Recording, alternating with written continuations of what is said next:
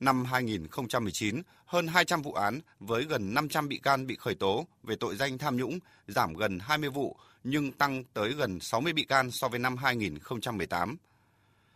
Trong đó có nhiều vụ án lớn như vụ Phan Văn Anh Vũ, vụ án Đinh Ngọc Hệ, Chủ tịch Hội đồng Quản trị, Tổng Giám đốc Công ty Cổ phần Phát triển Đầu tư Thái Sơn Bộ Quốc phòng, vụ án Mai Văn Tinh, nguyên Chủ tịch Hội đồng Quản trị, Công ty Cổ phần Gang thép Thái Nguyên. Những kết quả này thêm một lần nữa cho thấy năm 2019, công tác phòng chống tham nhũng tiếp tục được đẩy mạnh với quyết tâm cao hơn, quyết liệt hơn, tiếp tục khẳng định quan điểm không có vùng cấm, không có ngoại lệ, bất kể người đó là ai trong đấu tranh phòng chống tham nhũng.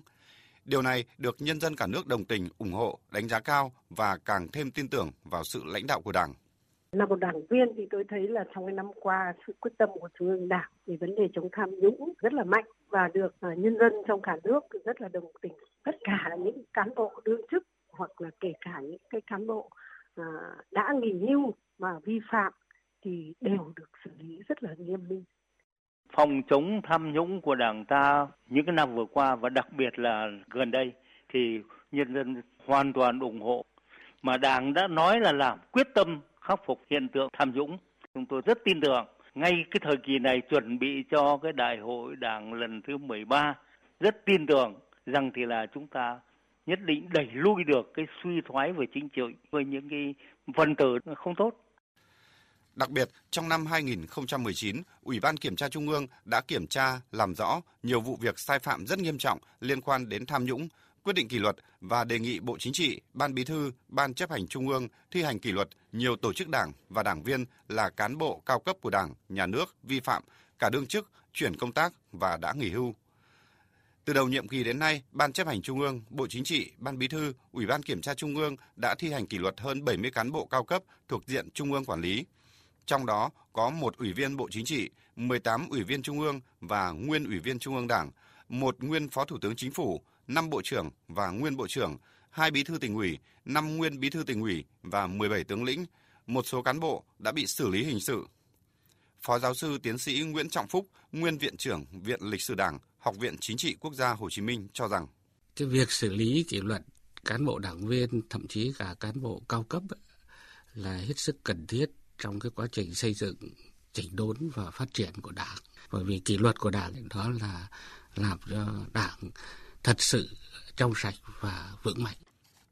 Cùng với những chuyển động của Trung ương, ở các địa phương, công tác phòng chống tham nhũng cũng có nhiều tiến bộ, khắc phục dần tình trạng trên nóng dưới lạnh trong phòng chống tham nhũng. Việc đấu tranh với nạn tham nhũng vặt gây nhũng nhiễu, phiền hà cho người dân, doanh nghiệp trong giải quyết công việc cũng được quan tâm chỉ đạo, tạo chuyển biến trong nhận thức và hành động của cán bộ đảng viên. Điển hình như vụ ba cán bộ thuộc đoàn thanh tra Bộ Xây dựng bị khởi tố về tội nhận hối lộ khi tiến hành thanh tra tại huyện Vĩnh Tường, tỉnh Vĩnh Phúc. Với tinh thần kiên quyết, không dừng, không nghỉ, không trùng xuống, những kẽ hở về cơ chế chính sách pháp luật dần được lấp đầy, từng bước hình thành cơ chế không thể, không dám, không cần và không được tham nhũng trong đội ngũ cán bộ công chức, từng bước củng cố sự vững mạnh của Đảng, niềm tin của nhân dân. Theo giáo sư tiến sĩ chuyên gia cao cấp Hoàng Chí Bảo, thái độ kiên quyết chống tham nhũng của Đảng và kết quả của công cuộc đấu tranh chống tham nhũng vừa qua làm nhiều người phải tự soi lại chính mình. Chưa có cái nhiệm kỳ nào như khóa 12 mà phải kỷ luật cán bộ cao cấp nhiều đến như thế vì Đảng ta nêu cao quyết tâm chính trị và trách nhiệm chính trị trước Đảng trước dân là không có vùng cấm. Thái độ này của Đảng ta là thái độ dũng cảm và trung thực, quyết tâm làm cho Đảng trong sạch vững mạnh để xứng đáng với nhân dân. Cho nên cái câu chuyện chống tham nhũng nó tác động lớn lắm. Những cái biện pháp quyết liệt gieo nên một cái tiếng chuông cảnh tỉnh, thức tỉnh và răn đe. Năm 2020, năm của Đại hội Đảng các cấp tiến tới Đại hội Đảng toàn quốc lần thứ 13. Đây chính là dịp để sàng lọc, ngăn chặn, loại bỏ những người có biểu hiện tham mô, tham nhũng, suy thoái về đạo đức vào vị trí lãnh đạo các cấp. Đảng ta xác định rằng thà ít mà tốt, còn hơn đông nhưng không mạnh, hữu danh vô thực. Bởi suy cho cùng, nếu cứ dùng rằng, nếu cứ sợ hãi, cứ băn khoăn về việc lấy đâu ra người làm việc để chấp nhận một đội ngũ sộc sạch, thiếu bản lĩnh, vụ lợi thì nó sẽ gây phá hoại từ trong phá ra chứ không phải từ ngoài chống phá. Vì thế, sàng lọc nghiêm túc để lựa chọn được cán bộ tốt, thực sự làm được việc, thực sự tận trung với Đảng, tận hiếu với dân là yêu cầu, là đòi hỏi của nhân dân, là quyết tâm của Trung ương Đảng, của công tác nhân sự cho Đại hội Đảng bộ các cấp tiến tới Đại hội 13 của Đảng.